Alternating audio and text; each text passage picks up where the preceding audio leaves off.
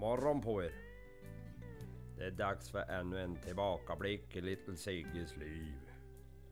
Man kan ju börja fundera på hur far min stod ut med alla mina hus. Men det finns ju en förklaring. Han fick inte reda på allt. Och här är nog tur det.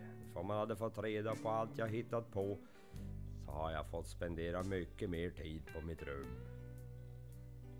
Att jag inte fick öva slagskott inomhus, det hade jag numera fått klart för mig. Fast jag hade inte riktigt gett upp hoppet om en backhopparkarriär. Och det talade jag om för farsan. Jag hade bestämt mig för att tjata på honom tills han tröttnade på att säga nej. Och trots att jag var envisare och påstridigare än någonsin, fick jag inte ut någonting av mitt tjatande. Istället blev jag förvisad till mitt rum ännu en gång. Och när jag satt där i min kammare och tjura, tänkte jag på att om jag vägrar att prata med farsan i en vecka, så får jag som jag vill. För då känner han sig taskig. Och då ger han säkert med sig. Inte fan gav han med sig. Han verkar gladare än någonsin. För det var ju knäpptyst vid matbordet och alldeles lugnt på kvällen framför tvn. Och farsan, han var ett enda stort leende där han satt och mös i fåtöljen.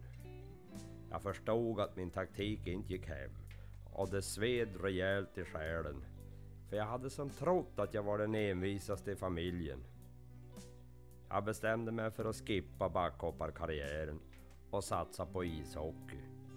För det var ju farsan bevisligen mer intresserad av. Redan nästa dag satt jag igång med att träna. Och när jag hade ätit min frukost och fått på mig min hockeymundering, som bestod av toppluva, näbbstövlar, en blå anorak och lovikavantar. Ja, då gick jag ut på gården, så började jag öva slagskott.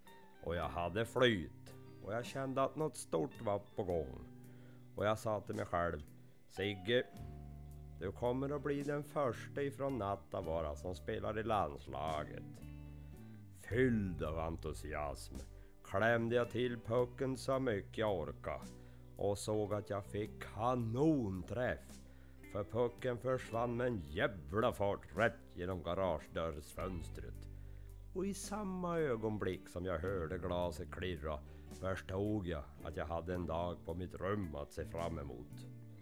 Ja, det tog jag inte så hårt på.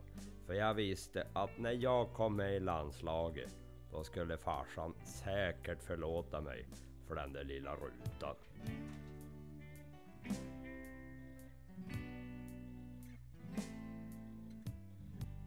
Mm.